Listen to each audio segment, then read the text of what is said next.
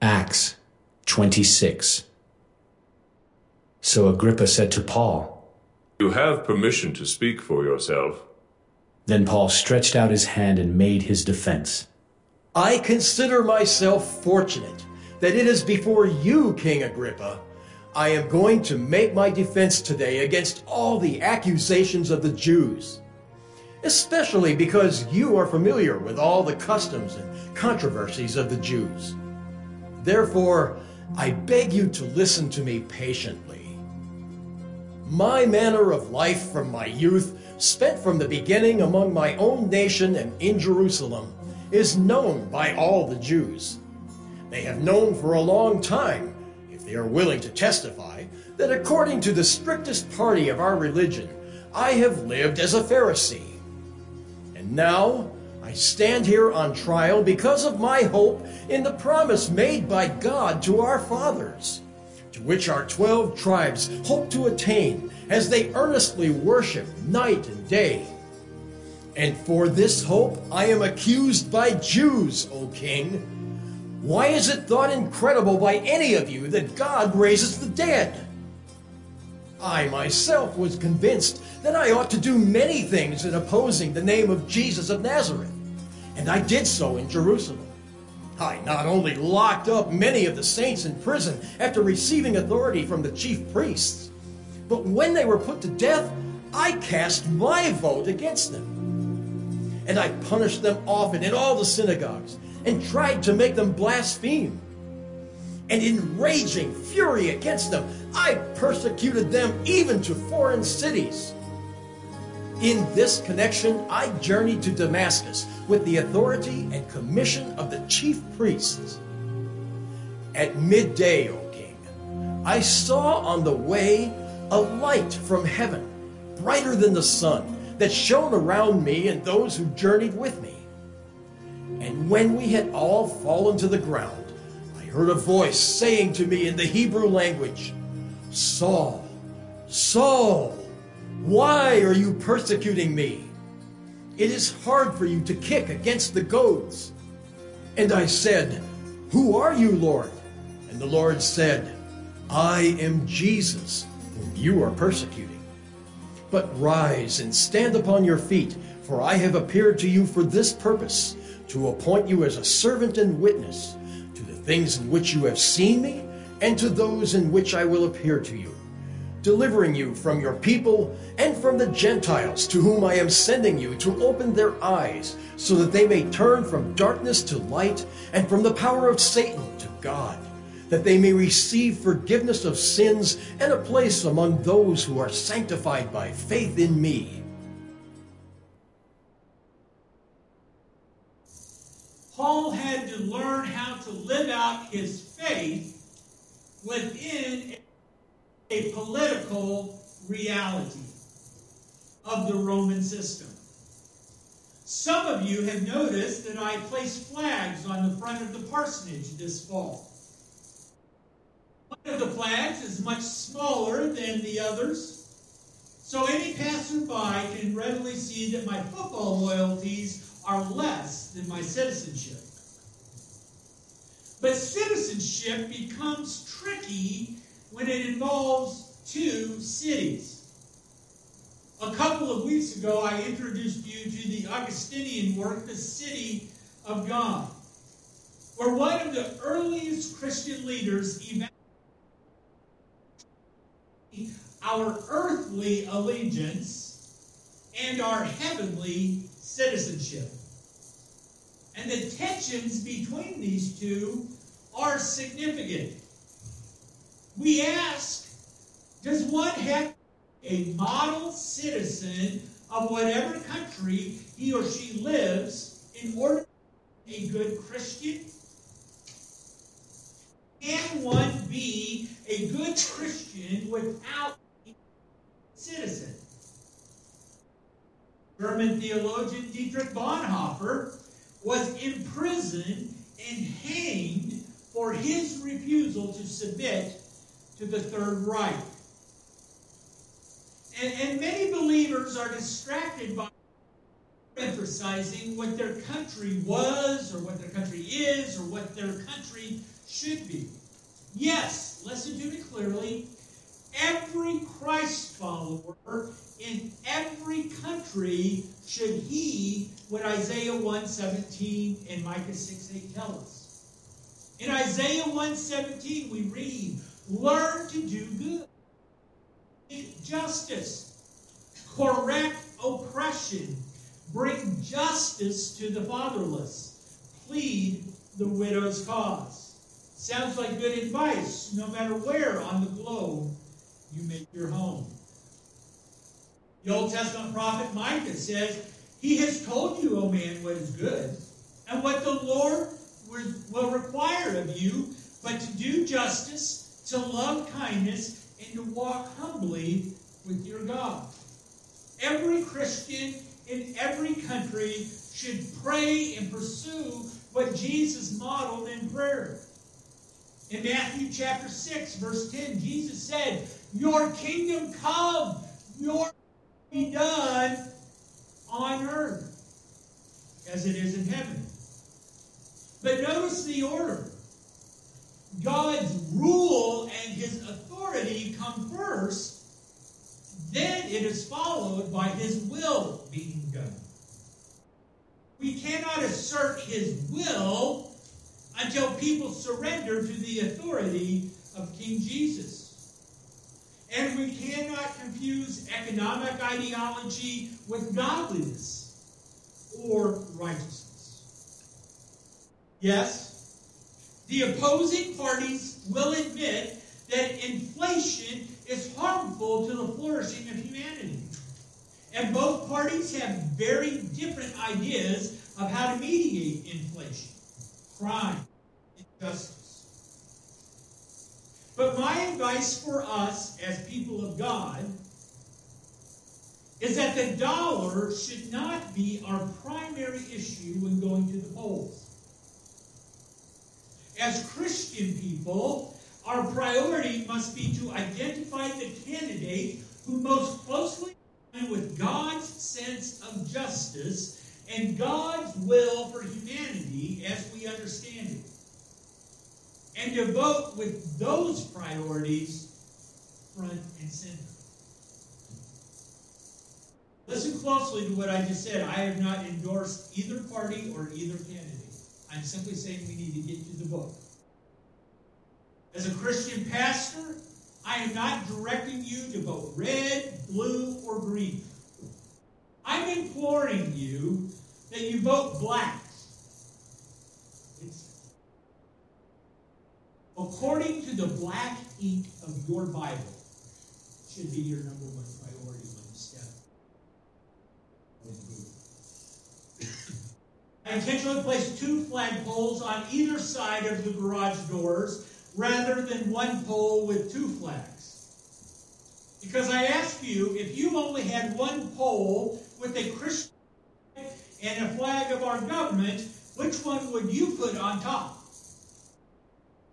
And because there's nuance that goes along with that, I didn't want people driving by the parsonage assuming one thing or another without allowing me a chance to explain. So, two poles, two flags, equal height, it's all good.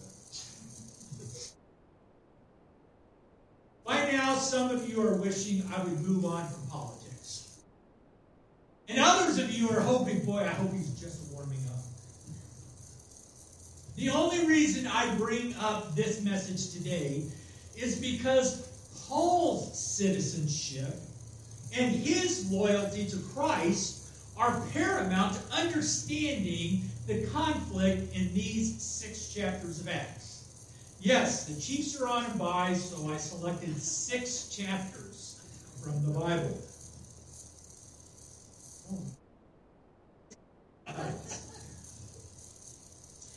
Tomorrow is a holiday that is unrecognized by most Americans. 505 years ago, a priest in Germany declared that those who claim to speak for Christianity had gotten some things wrong. And he pointed out 95 points of discussion that he wanted the religious leaders to consider. because Dr. Luther realized that power can distort the way one lives their faith. And because power had distorted, he says it's time for reform. My desire this morning is not to motivate you to choose between Judaism and Christianity or Roman citizenship. My intent is that you would realize that true and genuine faith has many enemies. When true faith is examined by others, it is often misunderstood, misrepresented, and maligned.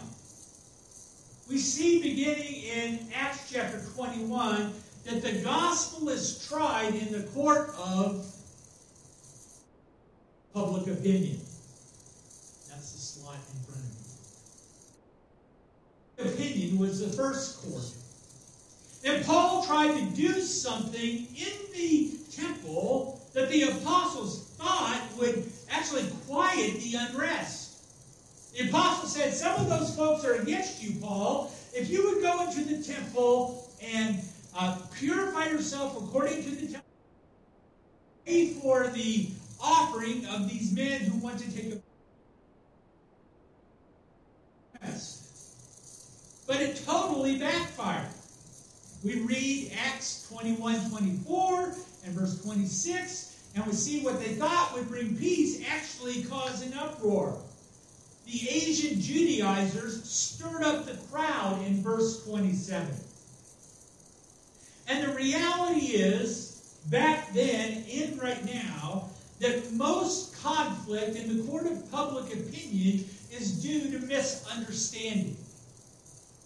And Paul then is taken into protective custody to keep Asian Jews from killing him. 2134. So then, once he is taken into protective custody, Paul actually leverages his education by speaking Greek to the tribune of the cohort, 2137, and Hebrew to the mob. He begins to tell his own story in chapter which he retells at all levels, all four levels of the court. And since his story remains unchanged each time he tells it, that's my story and I'm sticking to it. I'll actually wait till we get to verse 26 to explain his defense. But first, he is opposed by the court of public opinion. And the court of public opinion is rarely as just as it claims. Public opinion often has pre drawn conclusions that they, that they are unwilling to challenge. They judge us as being judgmental. Opponents of Christianity frequently accuse Christ followers of being judgy because they have had prior or they have heard prior, often secondhand, accounts of divisive words. But if we ask, can you give me an example of a time that I did such and such? The response often comes back, well, it's people like you who always XYZ. Or it's people like you who never elemental people. And, and oftentimes they have their preconceived ideas and they aren't near as fair as they think they are being fair. And they are judging us for being judgy. That hypocritically judge all Christians as we are the same. While denying that we as Christian people have a right, we actually have an obligation to be discerning with our choices. And stereotypes are, are, are very rarely true. Some have the impression that Latinos are lazy, that African Americans are uneducated, or that Middle Easterners have poor hygiene. However, if you take a risk and befriend a person from another part of the world, we quickly learn that the stereotypes are wrong. The court of public opinion was judging based upon stereotypes rather than upon reality. And the mob then becomes unresponsive to Paul's testimony because they'd already concluded that he was a troublemaker. The court of public opinion has already made up their minds, so they did not want to hear the facts. As from street justice, he then is arrested and the municipal court in chapters 22 and 23. He appears, beginning in verse 25 of chapter 22, before the tribune in the councils. See, the, the local soldiers are ready to punish first and ask questions later. I, I find amazing the, uh, the quote that is there in order that he may be examined by flogging.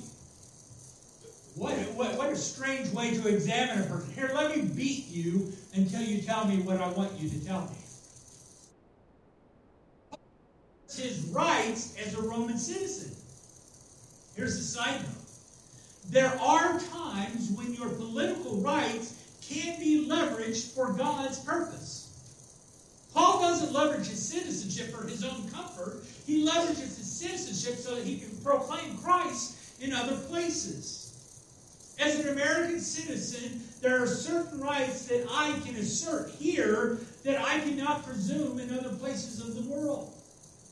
The right to peaceful assembly and Congress having no power to enact laws that prohibit the free exercise of my faith are just two of the rights of citizenship that are not enjoyed in many places around the world. This month, we are remembering Open Doors as our mission partner. Remember to pray for brothers and sisters who do not enjoy our religious freedoms. When he tells his story in chapter 23 in the first 10 verses. And again, the mob of street justice threatens to harm Paul.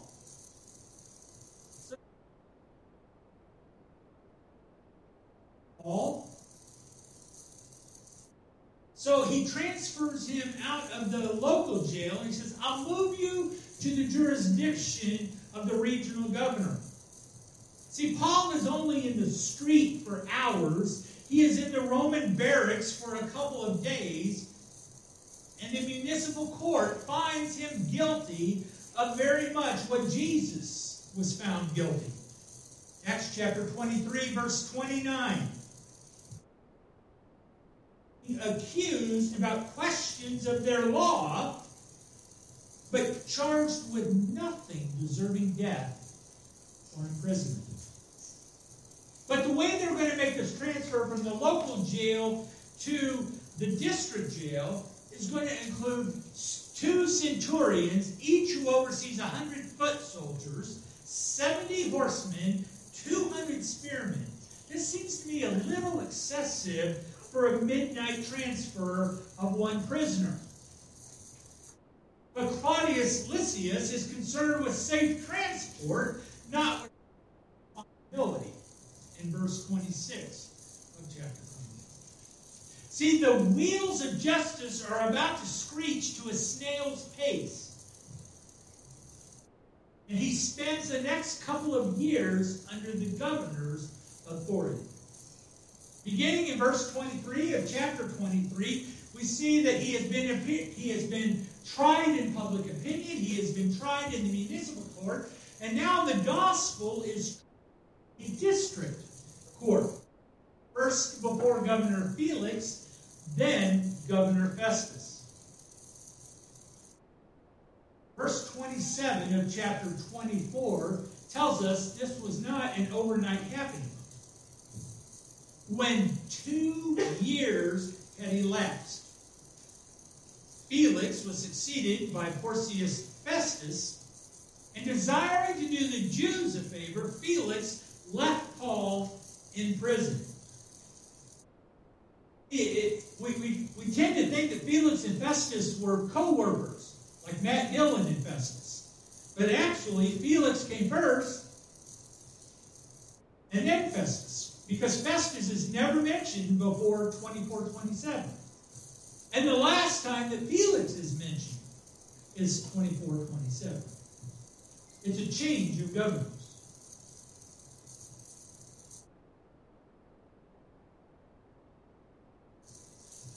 See, while, while justice seems to be bogging down, it is here that much of the New Testament letters have been written for us. While Paul was in prison, his justice was delayed, but it provided opportunity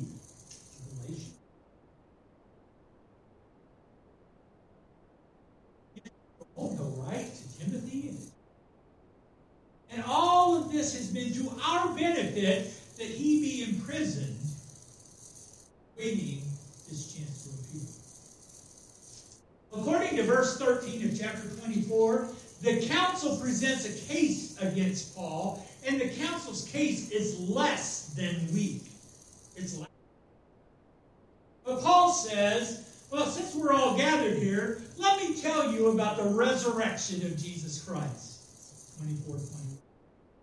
And let me tell you how important it is for you to believe in Jesus. Chapter 24, verse 24. See, what I see happening here within the district court is Felix is trying to leverage the conflict for his monetary gain.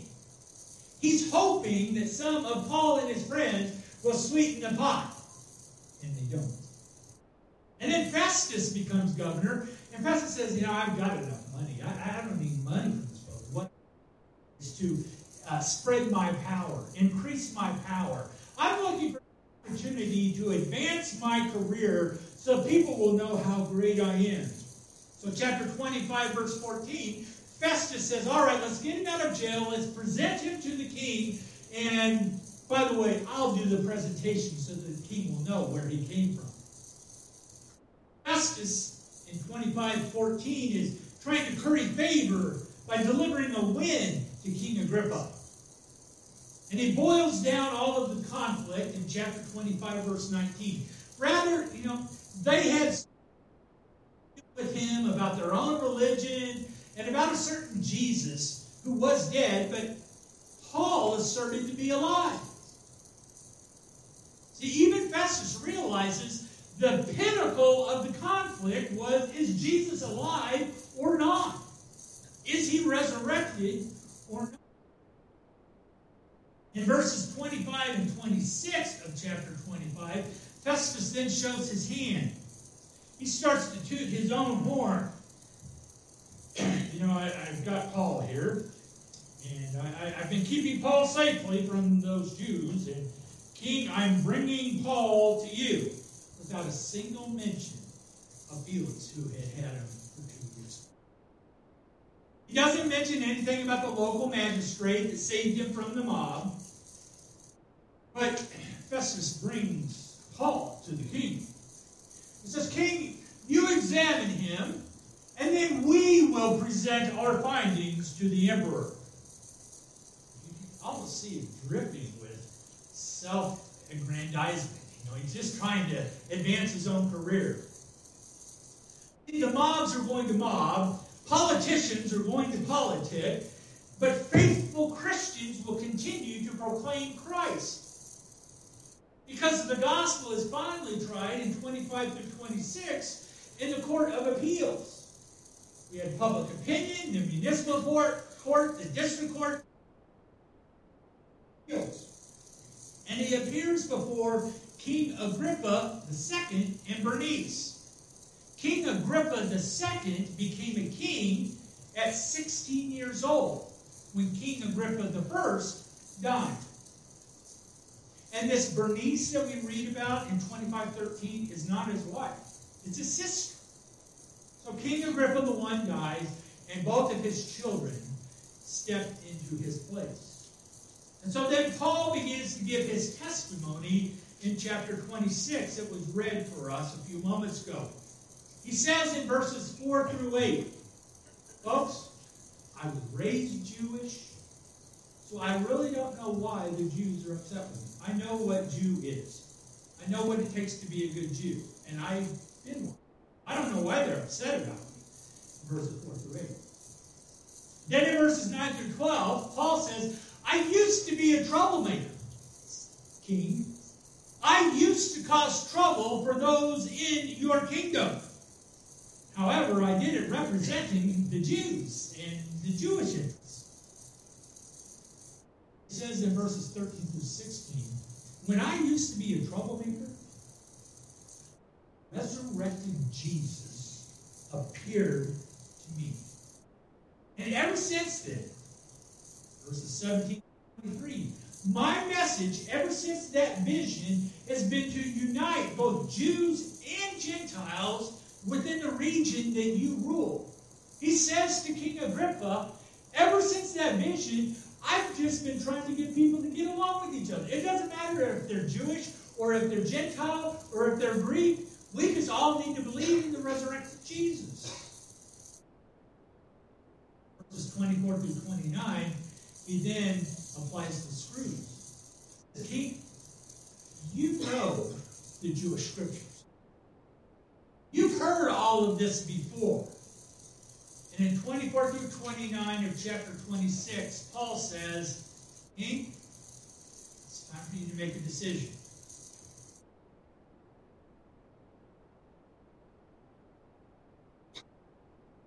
Uses then to repent and believe. But he says, Paul, you're innocent of the charge of, of these people. However, you haven't quite convinced me yet for myself to become a Christian. Last verse of chapter 26. Agrippa then tells Festus, you know, this man could have been released if he had not appealed to Caesar. But because he asserted his rights, we will make sure that his rights are followed through, and he does get to Rome so that he see how Paul is kept under Roman protection as he goes to Rome and continues to write scripture and to train leaders that shape what the church is today. Paul's message to the mob was about Jesus of Nazareth, chapter 22. Message to the magistrate and the council hinged on the resurrection. 23. To Governor Felix, hinged on the resurrection. 24 21. And Festus admitted that the conflict was about Jesus being raised. Chapter 25, verse 19. Appeal to Agrippa was short and repent and turn to God. Because Jesus rise, because Jesus did rise from the dead. Our message to our world today is not a political message. Our message to the world today is that while we may be misunderstood, while we may be maligned, our message must never waver. Jesus died for sins and was raised on the third day so we too can have the hope of resurrection. Regardless of who is in the governor's mansion or who holds the majority in the Senate and the House, our must, message must never waver. Jesus died for sins, was raised on the third day, so we too may have the hope of resurrection. And because Jesus died for sins and was raised on the third day, he has given us instruction that we eat bread and wine to remember that Jesus died on the cross for sins, was raised the third day, and that gives us hope. I'd like